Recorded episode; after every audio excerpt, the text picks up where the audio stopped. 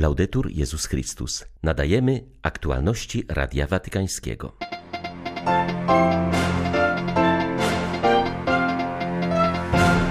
Papież Franciszek kolejny raz zaapelował o modlitwę w intencji umęczonej Ukrainy. Biskupi tego kraju podkreślają, że bez wsparcia humanitarnego niemożliwe będzie przetrwanie tej wojennej zimy. Pocieszenie jest potwierdzeniem, że chodzimy Bożymi drogami, mówił Ojciec Święty w kolejnej z katechez o rozeznawaniu. Polaków zachęcił, by mieli serca otwarte na drugiego człowieka. Nie ma jednej drogi synodalnej. Proces ten przebiega na różne sposoby, w zależności od miejsca. Wskazali w Rzymie uczestnicy spotkania przygotowującego kontynentalny etap synodu biskupów na temat synodalności. 30 listopada wita Państwa Beata Zajączkowska. Zapraszam na serwis informacyjny. Umiłowana Ukraina jest nieustannie w naszym sercu i w naszych modlitwach, mówił papież Franciszek na audiencji środowej, kolejny raz zachęcając do pamięci modlitewnej o mieszkańcach tego, jak podkreślił, umęczonego kraju. Od początku rosyjskiej agresji nie ma praktycznie spotkania z wiernymi, na którym Ojciec Święty nie ujmowałby się za Ukrainą. Papież wie o wszystkich naszych cierpieniach i okrucieństwach, jakich doświadczamy ze strony Rosjan i robi wszystko, by pomóc udręczonej Ukrainie, mówi biskup Zaporoża.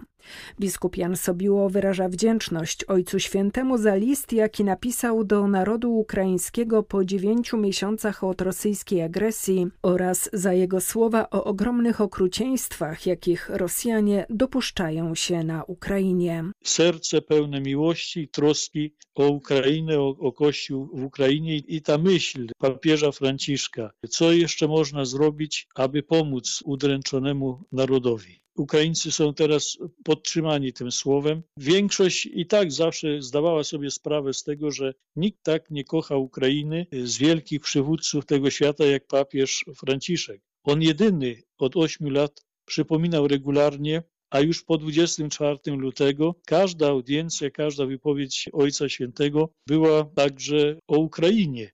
Zawsze wspominał papież o Ukrainie, o tym, co się dzieje, o tym, jak cierpią ludzie, i dlatego też ten list i ta wypowiedź, która konkretnie nazywa, kto jest e, ofiarą, a kto jest tym, który wyrządza wielką krzywdę Ukrainie, ona wyjaśniła sytuację, że stolica apostolska, papież Franciszek, jest całym sercem z narodem ukraińskim i wie o wszystkich jego cierpieniach, o wszystkich męczeństwach, o wszystkich okrucieństwach, których doświadcza naród ukraiński ze strony Rosji, ze strony Putina.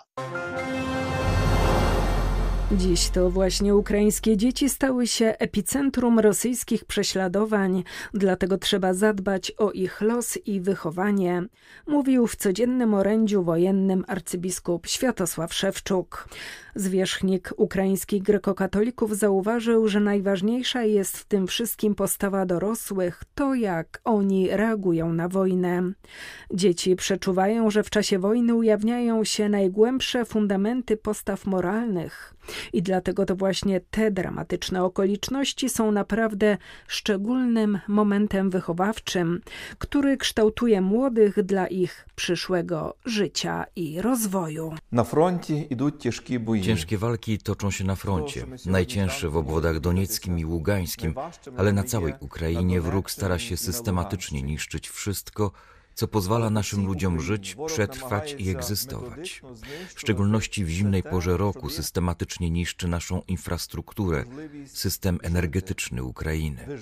Dziś otrzymaliśmy wiadomość, że w Zaporożu nieprzyjaciel zniszczył stację dystrybucji gazu, tym samym zatrzymując dostawy ciepła do dużej części miasta. Ukraina żyje każdego dnia w oczekiwaniu na nowe, zmasowane rakietowe ataki na nasz system energetyczny, na nasze miasta i wsie. Wróg nieustannie ostrzeliwuje wszystkie terytoria, na które jest w stanie dotrzeć.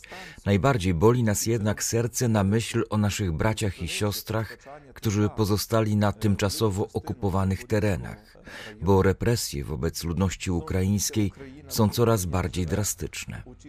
Wydaje się, że rosyjski okupant, bezsilny wobec strat i porażek na froncie, wyładowuje swój gniew i nienawiść na najbardziej bezbronnych ludziach. Boże, pomóż nam mocą i łaską Ducha Świętego przemieniać nawet te dramatyczne okoliczności wojny w cenny czas wychowania do dobra i prawdy. do dobra i istyny. Trudno jest sobie nawet wyobrazić bezmiar cierpienia zadawanego przez Rosjan na terenach, które zajęła ich zbrodnicza armia. U nas widzę to okrucieństwo w postaci pozbawienia ludzi poczucia bezpieczeństwa. Mówi ojciec Rafał Myszkowski, który posługuje w Narodowym Sanktuarium Matki Boskiej Szkapleżnej w Berdyczowie. Na naszym obszarze nie ma bezpośrednich działań wojennych w formie walk toczonych między jedną armią a drugą. Pozostajemy jednak w zasięgu ataków rakietowych ze strony terrorystycznej Rosji. Nie jest możliwe o tym zapomnieć, ponieważ słyszymy alarmy przeciwlotnicze. W pomieszczeniu znajdującym się pod naszym kościołem sanktuaryjnym jest możliwość schronienia się podczas alarmu. Po kilka razy na dzień korzystają z naszego schronu uczniowie i nauczyciele ze szkoły muzycznej i plastycznej, które znajdują się w byłych pomieszczeniach klasztornych, a także dzieci z przedszkola. Widzę ze swojego okna po kilkadziesiąt osób udających się po ogłoszeniu alarmu do naszego schronu. W ostatnich tygodniach ataki na infrastrukturę energetyczną Ukrainy spowodowały wiele utrudnień. Kilkugodzinne, czasem kilkunastogodzinne, a w niektórych rejonach nawet kilkudziesięciogodzinne przerwy w dostawie energii elektrycznej wpływają na możliwość dostarczenia wody, ogrzewania. Ogólne słowo wojna w naszych oczach ma wygląd krzywdy zadanej konkretnym ludziom, zwyczajnym rodzinom, dzieciom. Trudno jest mi wyobrazić sobie bezmiar fizycznego cierpienia zadawanego na terenach, które zbrodnicza armia Rosji zajęła. U nas widzę okrucieństwo w postaci pozbawiania ludzi poczucia bezpieczeństwa, czyli terror przy pomocy współczesnych narzędzi. Ojciec Myszkowski wskazuje, że rosyjscy najeźdźcy dążą do tego, by trzymać w strachu bezbronnych ludzi, którzy drżą o swoje życie i życie swoich najbliższych. Nasi ludzie mają jednak niezłomną nadzieję na pokonanie wroga, mówi karmelita, wskazując, że w sanktuarium trwa modlitwa o sprawiedliwy pokój. A to są konkretni ludzie, nasi parafianie, nasza parafianka, kobieta w ciąży mająca pod opieką dwójkę małych dzieci, nie mająca możliwości w ciągu dnia ugotować obiadu, póki nie pojawi się prąd, nie mogąca wyprać. Musi w swoim mieszkaniu z dziećmi siedzieć w ciepłych ubraniach, w butach, w kurtkach. Ktoś powie, da się przeżyć. I często właśnie tak mówią nasi ludzie, mając niezłomną nadzieję na pokonanie wroga, zdającego się przybywać z odległych, prymitywnych czasów. Pozostajemy w nadziei na rychły koniec wojny, na sprawiedliwy pokój. Pozdrawiamy wszystkich i prosimy o modlitwę. Kolejnej z katechez na temat rozeznania papież postawił pytanie, jak rozpoznać autentyczne pocieszenie. Wskazał, że kryterium nie tyle jest stan emocjonalny, jaki nas ogarnia, ale dobry cel, do którego zmierza nasze działanie od początku do końca. Nawiązując do ćwiczeń duchowych świętego Ignacego z Loyoli, podkreślił, że jest to znak, iż inspiruje nas anioł światłości. Stąd znaczenie tego cierpliwego, ale niezbędnego badania pochodzenia i prawdy swoich myśli. Jest to zaproszenie do uczenia się z doświadczenia, z tego, co się nam przydarza, aby nie powtarzać wciąż tych samych błędów. Im bardziej znamy siebie, tym bardziej dostrzegamy, gdzie wchodzi zły duch, jego hasła, drzwi wejściowe do naszego serca, czyli punkty, na które jesteśmy najbardziej wyczuleni, tak aby w przyszłości zwrócić na nie uwagę. Każdy z nas ma punkty wrażliwe, słabe strony swojej osobowości. To przez nie wchodzi zły duch i prowadzi nas, ale niewłaściwą drogą lub zamyka prawdziwą, słuszną drogę. Ojciec Święty zwrócił uwagę, że ważny pozostaje codzienny rachunek sumienia. Jest to cenne ćwiczenie ponownego odczytania przed Bogiem tego, co przeżyliśmy. Dlatego też przed zakończeniem dnia warto zatrzymać się na chwilę i zapytać siebie, co takiego się dzisiaj wydarzyło w naszym sercu. Zauważenie tego, co się dzieje, jest znakiem, że łaska Boża działa w nas, pomaga nam wzrastać w wolności i świadomości, mówił Franciszek. Autentyczne pocieszenie jest swoistym potwierdzeniem, że czynimy to, czego od nas chce Bóg, że chodzimy Jego drogami, czyli drogami życia, radości i pokoju. Rozeznanie w istocie nie dotyczy jedynie tego, co jest dobre lub największego możliwego dobra, ale tego, co jest dobre dla mnie tu i teraz. To jest to, w czym mam się rozwijać, wyznaczając granice innym propozycjom, atrakcyjnym, lecz nierealnym, aby nie dać się zwieść w poszukiwaniu prawdziwego dobra. Pozdrawiając pielgrzymów przybyłych na audiencję środową, papież podkreślił, że liturgiczny okres Adwentu zaprasza nas do spotkania z przychodzącym Panem poprzez modlitwę, pokutę i dzieła miłosierdzia. Życzył dobrego przygotowania do świętowania narodzin Jezusa poprzez uważne słuchanie Słowa Bożego i hojną odpowiedź na Jego łaskę. Saludo cordialmente pellegrini polacchi. Serdecznie pozdrawiam pielgrzymów polskich, szczególnie przedstawicieli Szkoły Głównej Gospodarstwa Wiejskiego z Warszawy i z powiatu bialskiego, uczestniczących w konferencji zatytułowanej Prawa Człowieka w nauczaniu Jana Pawła II. Niech Matka Boża, która towarzyszy naszej adwentowej drodze, wyprasza Wam i wszystkim obecnym dar serca otwartego na Boga i drugiego człowieka. Z serca Wam błogosławię.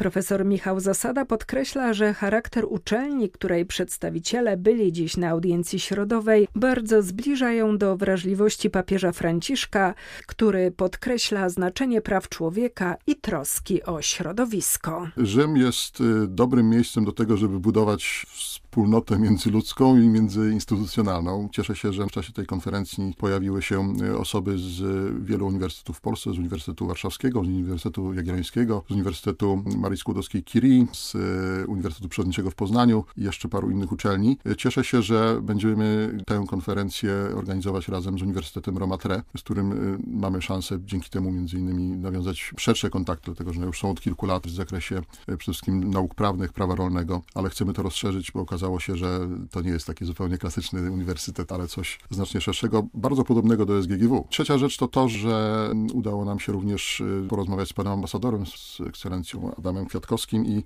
Myślę, że przy współpracy z ambasadą y, uda nam się rzeczywiście y, sprawy polskie tutaj w Watykanie, we Włoszech podnosić na odpowiedni poziom.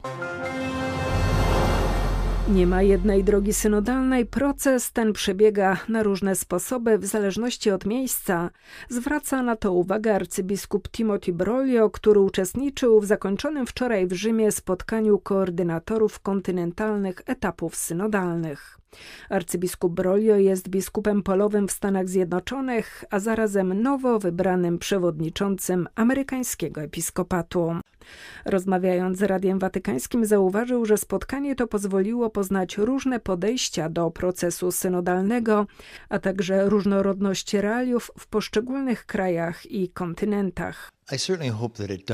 Uh, Myślę, że położenie nacisku na słuchanie może być w tym bardzo pomocne. Jeśli ludzie zdobędą się na tę chwilę rozmowy, dialogu i rozeznania w postawie słuchania innych. Niestety jednym z aspektów jest nieumiejętność słuchania drugiego. Słucha się tylko tych mediów, które mówią nam to, co chcemy usłyszeć, albo ukazują nam to z naszego punktu widzenia. A jeśli z kimś się nie zgadzasz, to po prostu go nie słuchasz. Widzimy to nawet w środowisku uniwersyteckim, a przecież można by sądzić, że podstawowym aspektem nauki jest słuchanie tych, którzy niekoniecznie się ze mną zgadzają. A przy tym również tam jest obecne to zamknięcie. Nie chce się słuchać ludzi, jeśli reprezentują inne stanowisko. Nie są tam mile widziani. Mam nadzieję, że przynajmniej wśród katolików, którzy uczestniczą w procesie synodalnym, będzie inaczej, że pomoże w tym otwarcie na obecność ducha. To niekoniecznie oznacza, że mamy zmienić swoje poglądy, ale że mamy słuchać i zobaczyć, jaka jest pozycja drugiego człowieka, na nią odpowiedzieć, dzielić się poglądami. Mam nadzieję, że pomoże to uzdrowić niektóre polaryzacje, przynajmniej w Kościele. Były to aktualności Radia Watykańskiego. Laudetur Jezus Chrystus.